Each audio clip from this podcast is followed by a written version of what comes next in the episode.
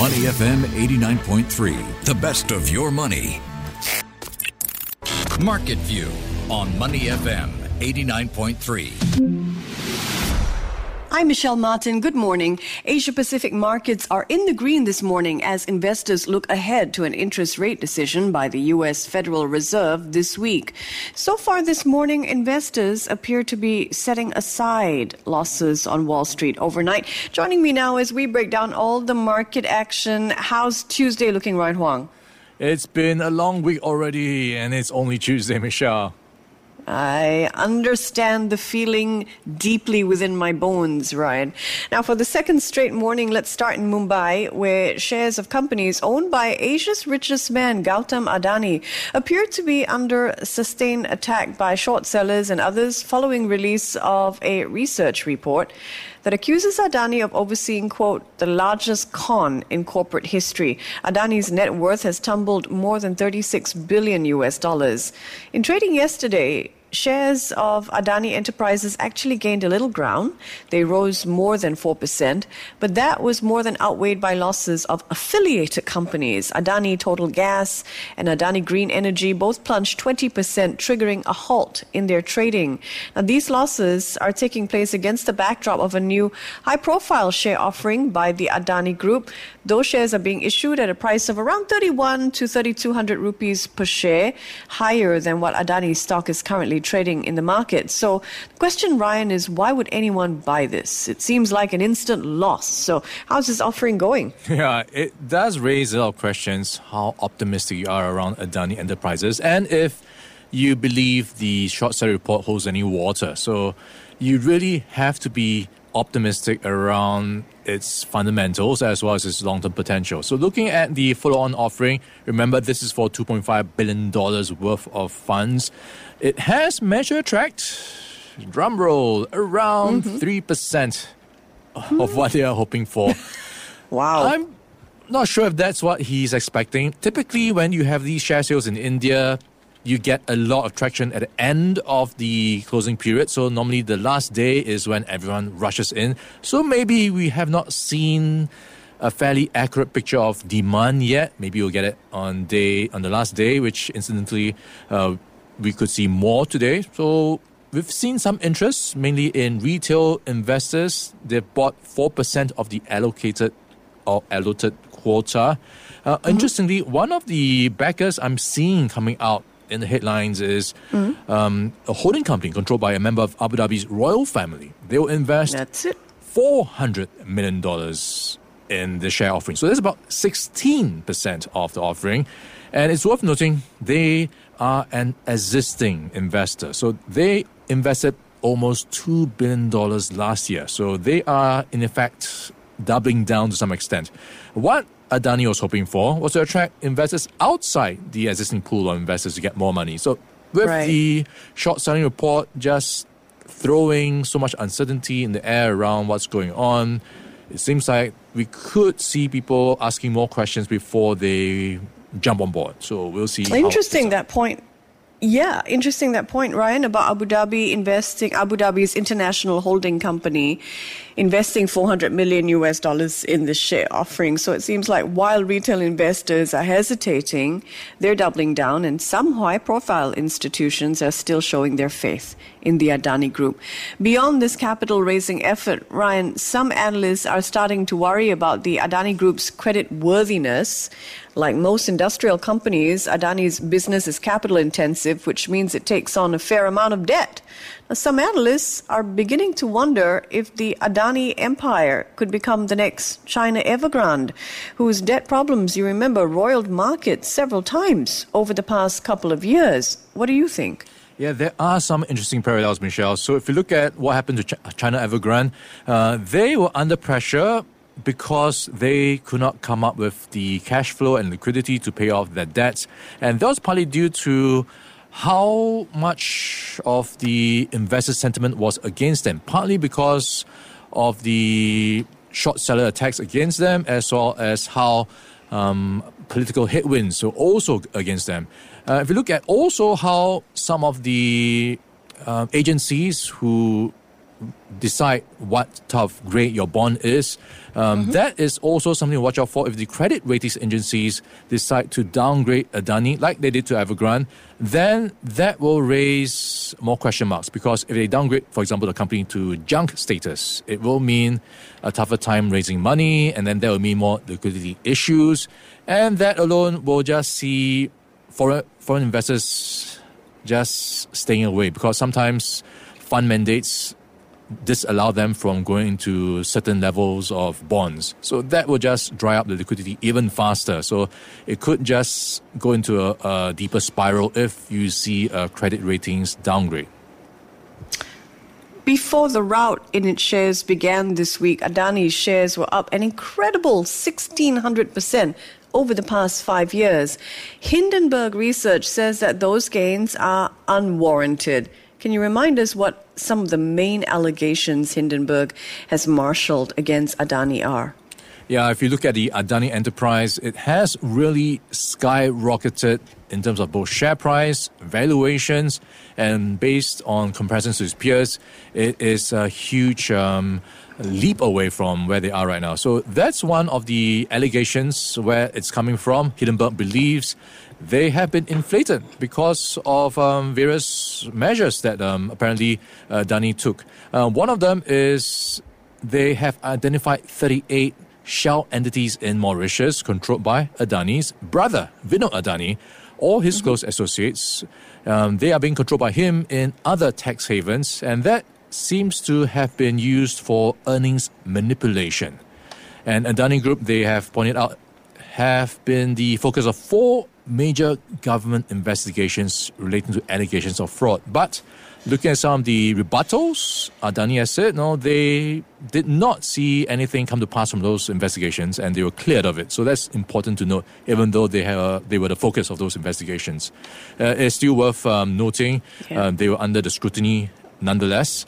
And mm-hmm. also, uh, Adani Enterprises and Adani Total Gas appear to be audited by a very small firm with no website, and that audit firm only has four partners and 11 employees and has only audited just one other listed firm. When you think about uh, Adani Enterprises, you're thinking about a conglomerate, a giant with so many sectors and companies, and you know, it's that huge, and you have this audit company with only 11 employees, you have to ask some questions.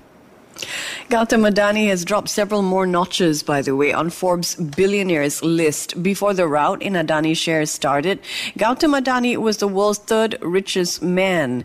When we talked about Adani on the show yesterday, he was number seven. Adani is out of the top 10 today, coming in at number 11 behind Mexico's Carlos Slim. We bring the conversation back to Singapore now. He's Ryan Huang. I'm Michelle Martin. A very good Tuesday morning to you.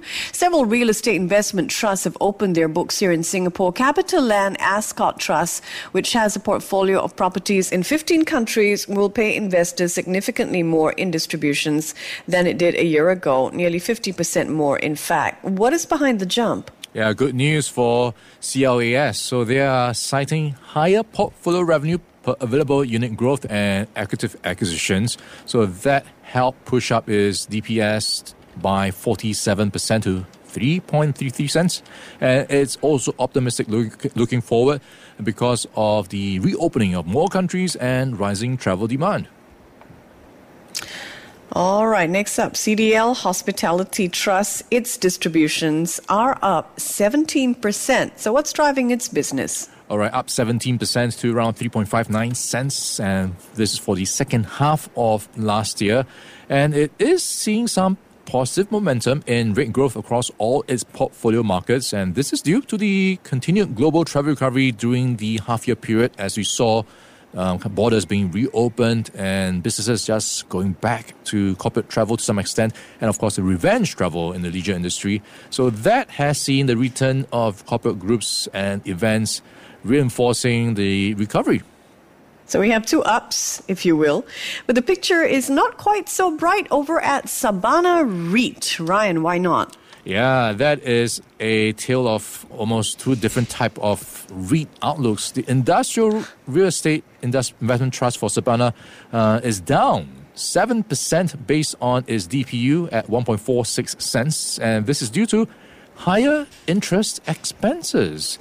So, an interesting look uh, with um, Sabana also in the crosshairs of uh, a potential tussle with its minority shareholders right now, um, Volare. So, that's a potential uh, corporate headline to look out for if they do pick up more shares to become the next uh, minority key shareholder. Let's turn to China markets now. Yesterday on this show, we discussed how China stocks were on the verge of entering a new bull market. Well, yesterday was the first day of trade for the year of the rabbit on the mainland. So, how did China shares do? Did they cross the 20% bull market threshold? Yeah, like a rabbit, what goes up must come down. So they managed to see a, a bit of a bounce and then they mm. pulled back. And I am looking at a bit of a jump of just 0.5%. So that takes an advance to just slightly under 20%. So almost there on the verge of a bull market. Maybe we could see a bit more traction in the coming days. So mm-hmm.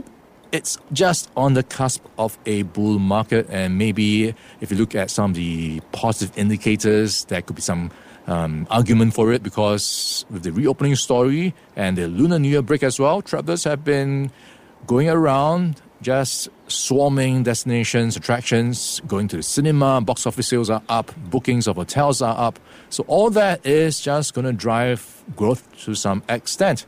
But it's a very mixed picture when you look at the property side of things because residential right. sales are down 14% mm-hmm. year on year so you have to figure out if you're looking at a glass half full or half empty. We shift now to Kuala Lumpur, where Malaysian Prime Minister Anwar Ibrahim has had some heated words for the investment bank Goldman Sachs. As you'll recall, Goldman Sachs was entangled in the 1MDB scandal that brought down the government of Najib Razak. I would sum up Anwar's message in two words pay up.